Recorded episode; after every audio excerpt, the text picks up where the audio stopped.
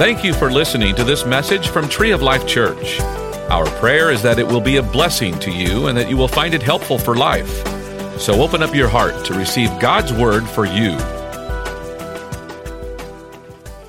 Uh, if you've got a, a, a Bible app, if you've got the T O L C app, get on your Live Notes, get on uh, your Bible app, and go to Mark eight, twenty-seven through thirty-four. We're going to read a big passage of scripture, and then we're going to dive into it and kind of talk about it a little bit. Mark eight, verses twenty-seven through thirty-four in the New Living Translation. Here we go.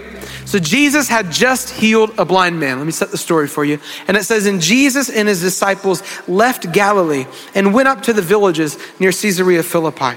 And as they were walking along, he asked them, who do people say that I am? Well, they replied, some say John the Baptist, some say Elijah, and others say you're one of the prophets. Then he asked them, but who do you say I am?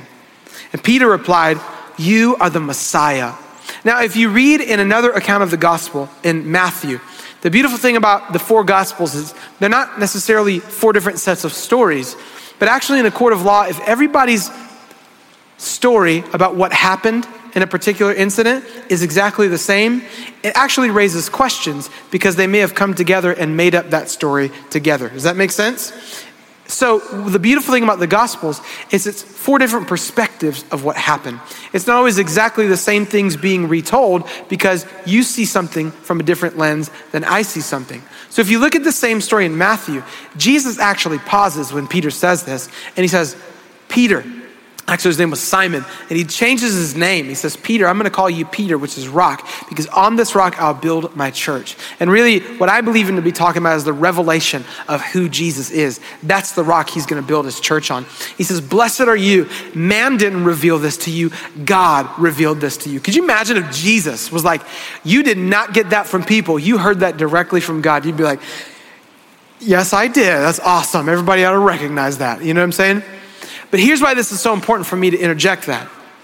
I don't know how long, how much time passed between this whole exchange about Jesus being the Christ, the Son of the living God, and this part, but I want you to get this. This is the very next part. It says, then Jesus began to tell them that the Son of Man must suffer many terrible things and be rejected by the elders, the leading priests, and the teachers of religious law. He would be killed, but three days later, he would rise from the dead. And as he talked about this openly with his disciples, Peter took him aside and he began to reprimand him for saying such things. So Peter says, oh, Jesus, come here. And this word, I was actually reading about it when it says reprimand here. What it's really referring to, if you look at the original language of it, is potentially it's actually talking about if you had somebody that you cared for, you could reprimand them in a certain way that shows your care, right? Like if you knew somebody who, let's say that they uh, were really down on themselves. Let's say it was me. Uh, I bombed every lyric on a Sunday morning and I came off stage and I was like, that was the worst Sunday I've ever sung in my life. And my wife would be like, don't say that about yourself. That's totally not true. She would kind of reprimand me, but because she cared. Well, that's kind of what Peter was doing. He took Jesus off to the side. He was pretty firm about it. He began to reprimand him. And Jesus turned around. So Peter has the grace to bring Jesus to the side and try to correct him, which is obviously not a good idea. So Jesus turns around, looks at his disciples, brings them into the picture, and he says, he reprimands Peter. Get away from me, Satan. Don't say that to your kids when they're annoying you, please. He said, you are seeing things merely from a human point of view, not from God's. Now, Jesus isn't being rude to Peter. He's just saying, listen, we've got to see things from God's perspective. And by the way, you don't have the authority to reprimand me. We're close, but we're not like that close. You know what I'm saying? Then calling the crowd to join his disciples, Jesus says, so he called the disciples to pay attention. He reprimands Peter. Then he calls the crowd to join the disciples and he says, if any of you wants to be my follower, you must give up your own way. Take up your cross and follow me. This is not spiritual, but every time I read that scripture, I think of that Fleetwood Mac song, you can go your own way. You know what I'm talking about? Uh, if you try to hang on to your life, you will lose it. But if you give up your life for my sake and for the sake of the good news, you will save it. And what do you benefit if you gain the whole world, but lose your own soul? How many times have we gained what we thought we wanted, but we ended up in the process losing what we really needed? Is anything worth more than your soul? If anyone is ashamed of me and my message in these adulterous and sinful days, The Son of Man will be ashamed of that person when he returns in the glory of his Father with the holy angels." Let's pray. Father, we thank you for this day. We thank you for Jesus. And God, I thank you that people took the time to write down what happened in Jesus' life and ministry, because really it's the model for how we're to live today. God, we don't want to live the way that we think is right. We don't want to live the way that culture tells us is right or people tell us is right. We want to live the Jesus way. So God, help us to do that. Today, God, help us to understand what discipleship really means, following you in Jesus' name. Everybody said? Amen. Amen. So we're doing this series called Define the Relationship. And you may have seen that title and gone, what? Have you ever watched a romance just kind of begin to blossom? Ladies, when they see this stuff, they're like, ha, ah, they love it. They're like, it's so cute. And guys are like, man, I think they're in love. Like, we try to play it off, you know? If you ever watch something just kind of begin to grow, it's it's it's a really beautiful thing to watch from the outside looking in. It's pretty cool. But here's what I know about relationships. In every relationship, there are moments in which you must define the relationship. Is that correct? There are defining moments in this relationship where things need to be said or done. You have to define the terms of this relationship, what it's going to look like. For instance, my wife and I, we just celebrated last week two years of being married, which was really cool. First service, I said, I think it was last week. And I looked down and she said, I don't know. Uh, because, yeah. And uh, so we just celebrated two years of marriage last week. And uh, it's kind of funny. Our story is, it's a lot of it's really funny. It wasn't always perfectly easy, but a lot of it is really, really funny. So we were in our twenties. Neither of us had ever been in a serious dating relationship. We just had never found a person or had gone that route. Um, our friends kind of set us up, right? Um, so here's kind of what happened. They did one of those whole things of, we're coming back from Austin and everybody had carpooled in two separate cars, and trickling effect, like one by one, people were like, actually, I'm gonna ride with so-and-so. Oh, I'm gonna ride with so-and-so too. And so it was just us two in the car. They did that whole thing and they, they made it a big deal. So we had never been in a very serious dating relationship or anything like that. So we come to this point about a month later where we need to decide, well, Cody needs to decide if we're gonna be dating for real or if we're just gonna be friends, right? So I am an artist. Um, If you don't know, I'm the creative arts pastor here, so I like to make things look pretty and be awesome. So what I did, because I'm an artist, I was like, this is gonna be awesome. I actually tried to do this before. I'm not even gonna tell you about that because it's too embarrassing. Uh, but the second time I tried it, um, if you drive in downtown New Braunfels right now, they're they're putting up all the Christmas lights, right? Everybody loves this time of year where the Christmas lights go up and the hot chocolate is in the air and all that kind of stuff.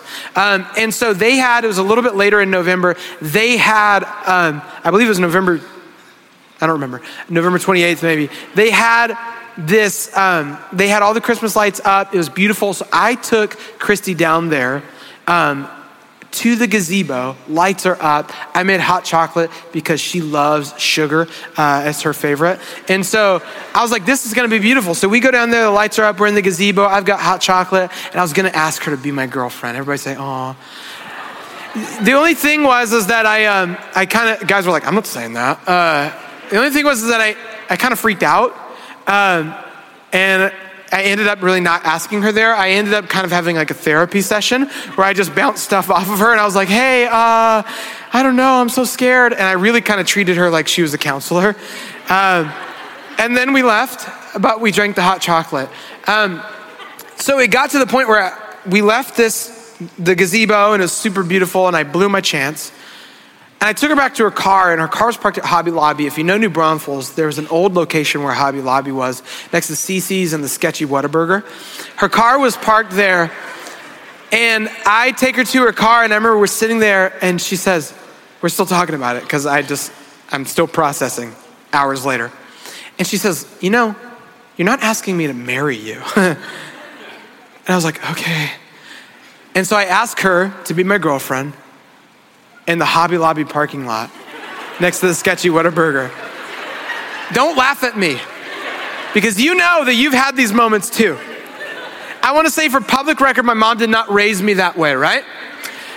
And I wanna say, guys, there's better location than the Whataburger parking lot, you know? But here's the deal. It was a defining moment in our relationship. I overcame the fear of the unknown and what about, and I've never done this, and, and we walked into it together. But they were more defining moments of our relationship along the way. There came a point where we began to talk about marriage, and then there came a point where I proposed, and there came a point where we began to plan a wedding, and boy, is that a lot. And then there came a point where we got married and made a commitment. There are defining moments in your relationship. You must define these relationships, right? And I see right here in this passage that three times Jesus defines the relationship with people. He says, who do you say that I am? Defining the relationship. Then he corrects Peter. And that's a, that's a relationship definer for sure, because he says, listen, I love you. I appreciate you. I affirmed how amazing you are, but you don't have the authority to correct me like that. And then thirdly, he calls everybody over and he says, if any of you want to be my followers. In fact, that's our key verse for this series, is Mark eight, verse thirty-four. He says, if any of you wants to be my follower, you must give up your own way, take up your cross and follow me. And any's a big word. It's all encompassing. If any of you would like to be my follower. Notice he didn't say, if any of you twelve disciples would like to be my follower. I mean, that would make sense. If you know the story, Jesus handpicked these people. In fact, he walked up to Peter while he was on the job as a fisherman. He said, come follow me. And Peter left his job and followed Jesus. He walked up to Matthew. Matthew was a tax collector. Tax collectors then weren't like tax collectors today. A lot of people today are like, they're ripping me off. Uh, back then, it was a little bit different. Tax collectors literally would sit there at their booth. They'd charge you a higher amount than the actual tax. They'd pocket the rest, and they made a lot of money. They were cheaters, and everybody hated them. And especially if you were a Jewish tax collector, collecting taxes for the Roman government that was oppressing them, nobody liked you. Jesus walked up to this guy named Matthew at his tax collector's booth, and he says, come follow me. Matthew leaves not just his, his wealth, but he leaves his sin, and he walks to follow Jesus. It would have made sense for Jesus to say to the twelve disciples, if any of you wants to follow me, you have to give up your own way, take up your cross, and come after me. But he says it, he says, hey crowd, come here, everybody. I want to tell you something. And when he says that word any to a crowd, here's what I believe, that he is saying any to all of us here today as well. He's saying any to you if you're joining us via live stream or Facebook Live. He's saying, if any of you wants to be my disciple, you must give up your own way, take up your cross and follow me. Jesus is saying each person must define their relationship with the one who defines them. What does that mean? Well, if you look in Psalm one thirty-nine, verses thirteen through fourteen, and then you skip down to sixteen. King David writes, you made, talking about God, all the delicate inner parts of my body, and you knit me together in my mother's womb. Thank you for making me so wonderfully complex. Some of y'all just looked at your spouse and like, yes, you are complex. I don't get it. Uh, your workmanship is marvelous, how well I know it. You saw me before I was born. Every day of my life was recorded in your book. Every moment was laid out before a single day had passed. Listen, I don't believe um, that God causes bad things to happen in your life, but God is aware of what is going to happen in your life. People say everything happens for a reason. Some things happen because you made a bad choice. And God's aware that you will make a bad choice or two in life, right? Or two thousand or however many that may be. He sees every day of your life from start to finish. But if you look a couple more verses down, David actually says, how precious are your thoughts about me, God? I can't even number them. David is writing this. David is a guy, if you understand his life story, he had great highlights, but you don't want to see the low points. David, the guy who committed adultery and then had the, the lady's husband killed on the battlefield so that he could cover it up until he got caught by a prophet. David said, you saw every moment of my life, the good, the bad, the ugly, and you still love me just the same. You created me to be wonderful and amazing. You know, if you made a piece of furniture, when we were dating, I, I made my wife a coffee table. And we still have that coffee table to this day. If you made a piece of furniture, you determine the use or the purpose of it. You determine the quality of it, the craftsmanship. And you determine the value of it. Sometimes in art, value isn't really about how beautiful the painting is. It's about who painted it, right? And so when we see that God is our maker, people don't determine our value. Our mistakes don't determine our value and our purpose and our potential and our calling. And to be quite honest with you, you may be feeling pretty confident today, but your best day doesn't determine your value either. Because tomorrow could be your worst day, God forbid. But God determines your value. And if you want to know God's appraisal of your value, all you have to do is to look at the cross. Because he sent Jesus when none of us deserved him to die for us. So here's the deal. Jesus has already defined the type of relationship he wants to have with you, but he's waiting for you to respond. In fact, in Revelation verses nineteen through twenty, Jesus actually says that he corrects people because he loves them. I love that. He establishes, I am the Lord. I have the authority to correct you because I care about you. But then he says, look, I stand at the door and knock. If you hear my voice and open the door, I'll come in and we'll share a meal together as friends.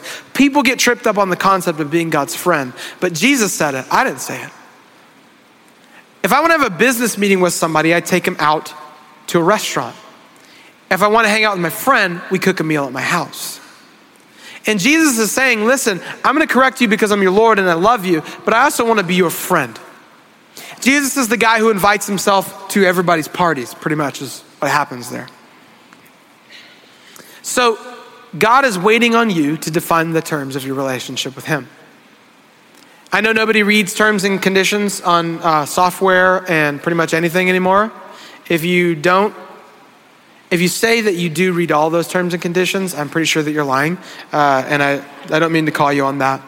But if you're getting into a relationship, you need to know the terms and conditions, right?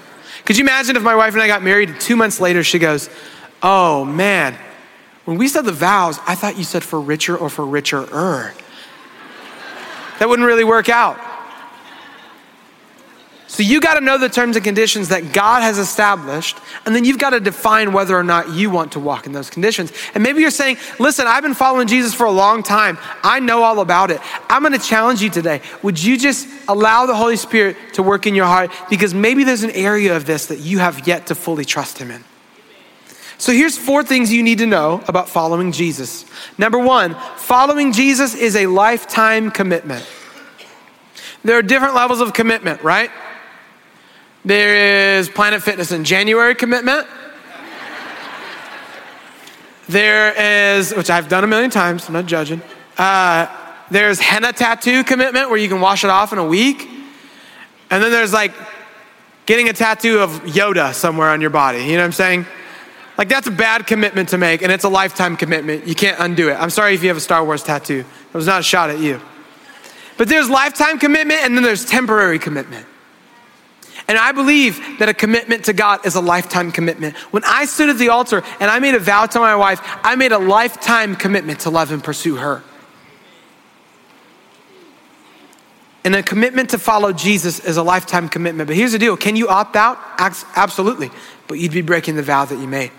In fact, in Mark eight thirty-five, Jesus said, if you try to hang on to your life, you'll lose it. If you give up your life for my sake and for the sake of the good news, you'll save it. Jesus is saying, give me your temporary life and I'm going to give you eternal life in return.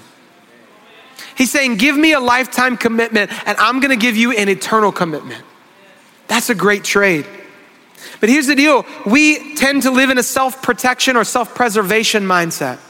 Self-preservation is really ingrained into our society because it works in government. It says, you know what? I've got to protect my freedoms, right? But in the kingdom of God, it's very different. You say, I give up my freedom to serve Jesus. And he makes me more free than I could ever imagine in return. Self-protection looks like this. I'm not going to do that because I'm afraid it will hurt me. But God says, if you just trust me, I've got everything you need. We can't live out of self-preservation or self-protection. We have to have a lifetime commitment to Jesus. When you accept Jesus as your Savior and Lord, it means that you're making a commitment to do whatever he asks you to do, whenever he asks you to do it for his glory. Why? Because he's trustworthy. Just look at the fact that he died for you on a cross. Number two, following D- Jesus is a daily choice. I made a commitment to my wife to be faithful to her until death do us part. But my verbal commitment really means a lot less if it's not backed up by a daily choice to fulfill that commitment.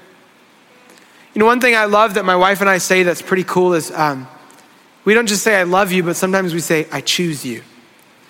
Here's the deal. Love, a lot of people think it's an emotion that falls on you and it lifts on you once they're annoying you or once they do something wrong to you. But really, love is a choice. If I were Jesus, I wouldn't have loved me enough to die for me. But Jesus chose. Jesus chose. Here's the thing, life will test your commitment to Christ. Life is gonna get in the way and you're not gonna know if you if you still wanna be in this thing or what. But you have to choose to honor your commitment to Jesus in every moment of every day. And here's what I want you to hear very clearly. You cannot choose this by yourself and succeed. Many of us, myself included, have tried so hard to do it on our own. You grit your teeth and you go for it and you think, if I could just be a little bit holier. But the Holy Spirit is the only way you're gonna have the power to choose to commit to Jesus every day. In fact, the Holy Spirit is not just going to empower you, but he's gonna remind you that it's by Jesus' grace that you're here and saved in the first place. It's by Jesus' grace that the Holy Spirit is on the inside of you, and it's only by, by his grace that you'll be empowered to live for him. Here's the deal. You will not be perfect, but commitment is not about making, but commitment is about making the choice to own your mistakes, ask for forgiveness, and grow to make the right choice the next time. So I've offended my wife. I've offended her at times, but that doesn't mean I'm not committed to her. What means I'm committed to her is when I come back and say, I'm sorry, and I wanna work to make it right. Number three, following Jesus is a privilege. Let me ask you this. Maybe you're here today and you would say, I've never given my heart to Jesus, and maybe the reason is, maybe you used to follow Jesus, but you turned from it. Maybe the reason is that you feel like you have to give up too many things to follow him. You feel like you'll have to give up too much fun, too much freedom, whatever that may be. And I wanna say this, it's really easy for us who are in church and serving God to have this mentality, well, yeah, so many people feel that way. They don't wanna come follow Jesus because they think it'd be too much freedom given up. Let me ask you this, when's the last time, if you're a church person, when's the last time that you thought, I would have so loved to tell that person off, but I gotta be like Jesus. The Holy Spirit wouldn't let me say that to her in the grocery line. I wish I wouldn't have tipped that lady because she was a terrible waitress, but I'm a Christian. Or I would have pulled in front of that person, but I have a Tree of Life sticker on my car, so I can't do it, right? Solution, don't put one on your car. I'm just kidding, uh, don't do that. Oftentimes we have this idea that following Jesus is like a task. And I think that's totally incorrect. In fact, following Jesus isn't a chore, it's a privilege. Listen to what Paul said. He said, by God's grace and mighty power, I have been given the privilege of serving him by spreading this good news. Paul, if you go and read in uh, Second Corinthians eleven, verses twenty-three through twenty-seven, he lists how many times he's been beaten for sharing the good news about Jesus. He lists that people had thrown stones at him until he was supposed to be dead, because he was sharing the good news about Jesus. He was in shipwrecks. So many bad things happened. Did you know that before Paul became a follower of Jesus, he was a, an influential, well-known, powerful religious leader?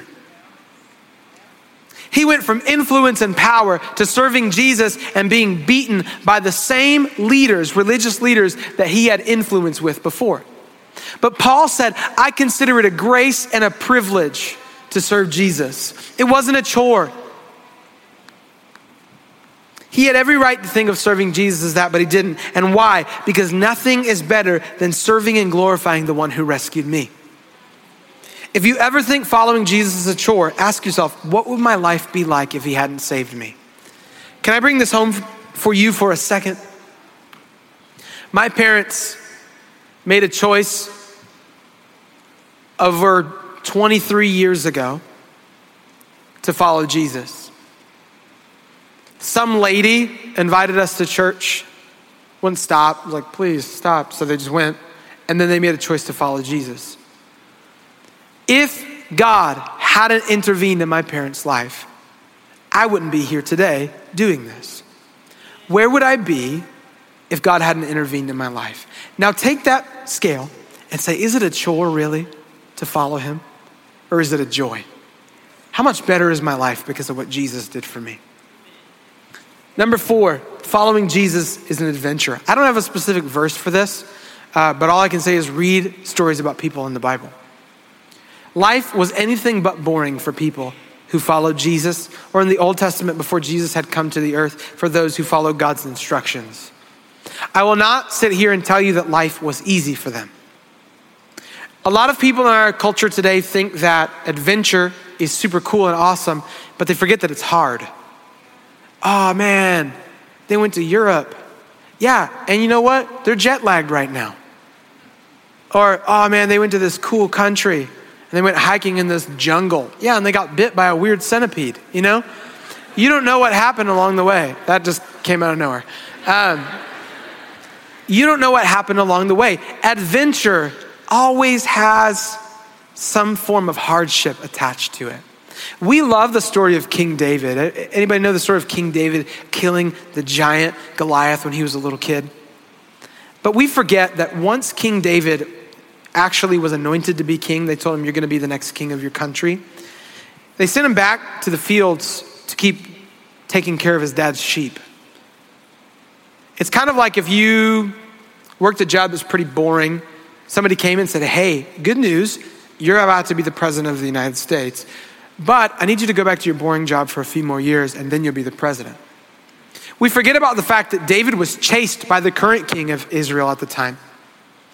And that king was crazy and he was trying to kill him. We forget about the fact that some people say that David was probably suffering from some sort of depression, living in caves on the run from this crazy king. We forget about the fact that, as we said earlier, David committed adultery and then killed the lady's husband to cover it up, and then got caught by the prophet when he was the king. We love the adventure, but we forget about the adversity. Jesus promises that in this world we will have trouble, but that he has already overcome for us. The heroes of the Bible didn't lead easy lives, but they did leave a legacy. Adventure and adversity go hand in hand. You can't have one without the other. And in fact, if your adventure doesn't have adversity, it probably wasn't a very good adventure. You may have watched a movie and thought you went on an adventure. We can avoid the adversity of discipleship, but here's what we'll forfeit. We will forfeit the adventure of fulfilling our God-given purpose. And I wrote this last night and it impacted me deeply to write this. I've never considered this before. I said, I don't want to die and have them write on my headstone, he was a comfortable man. I want them to write, and here's what I wrote, and I challenge you this week. I want you to write it too, whatever it is for you. This is not fully a full list for me, but he was a man who charged the gates of hell. He created passionate music. He told the world about Jesus. He laid his hands on the sick and watched them recover. What do you want people to write on your headstone? If they wrote an obituary about you tomorrow, what would you want them to write? So the four things we need to know about following Jesus are that number one, it's a commitment. Number two, it's a choice. Number three, it's a privilege. And number four, it's an adventure. It's great to know those terms and conditions, but now we have to do a self-assessment to find out where we are and to define the relationship. That's God's definition for you, but are you going to accept it? And maybe again, you say, well, I've been following Jesus for decades. Well, I believe that there are defining moments along the way. Peter said, Jesus, you are the Christ, the Son of the living God. It was a defining moment. But Peter's the same guy that later on denied he even knew Jesus. And they had to define the relationship again. And, and Jesus had to say, Peter, do you love me? And Jesus had, uh, Peter had to say, Lord, you know I love you. Maybe it's time for a reassessment today. So here are three questions to help gauge where you're at in following Jesus. I ask you, just open your heart to hear these today. And these come from that passage we read. You can find this basic blueprint. Number one, what do I believe about Jesus? Jesus said, who do you say that I am? You cannot live off of other people's opinion about God. You cannot even live off of other people's revelation about who God is. You cannot live off of coming here for an hour and fifteen minutes every week. If I was married to my wife, but we only saw each other for an hour and fifteen minutes a week, how close do you think we'd be? A W Tozer said this: what comes into our minds when we think about God is the most important thing about us. Number two, how do I respond when he corrects me? Jesus corrects Peter here, but he does it after affirming the fact that Peter had heard from God. Listen, God never corrects us without reaffirming his love for us. In fact, Proverbs three twelve says, "For the Lord corrects those he loves, just as a father corrects a child in whom he delights." God always corrects out of his delight for you, not his disappointment. It's very hard for a lot of us to understand that because we've experienced people who corrected solely out of disappointment. But listen, God corrects you because he delights in you, he loves you, and he wants you to fulfill your God-given potential on this earth. He is so proud of you. I can't tell you how much that's been rising up in my spirit for people lately. God is proud of you. God loves you. He is not disappointed in you. He is not frustrated with you. Number three, am I willing to trust and obey him wherever he leads me? Jesus challenges these people to follow his lead. The real test of our trust is our willingness to obey. What I believe about the character of God determines how I act in response to him. If I truly believe that Jesus is perfect and trustworthy, I will follow him wherever he leads. If I truly believe that he has my best interests at heart, I'll follow him. So ask yourself, what is the next step that I need to take in following Jesus? What's holding me back from taking that step? And what am I going to do about it? What's my next step? Whether you've been walking with the Lord for fifty years or you've never ever given your life to Jesus, what's my next step? What is that thing that God's saying, I need you to trust me in this? What's holding me back from giving it to him? And what am I gonna do about it? We hope that you enjoyed this message. You can find more messages and information about Tree of Life Church at tree of life church dot org. We'd like to invite you to come visit us at fifty-five thirteen I H thirty-five South in New Braunfels, Texas, or you can watch us on live stream. Thank you again for listening.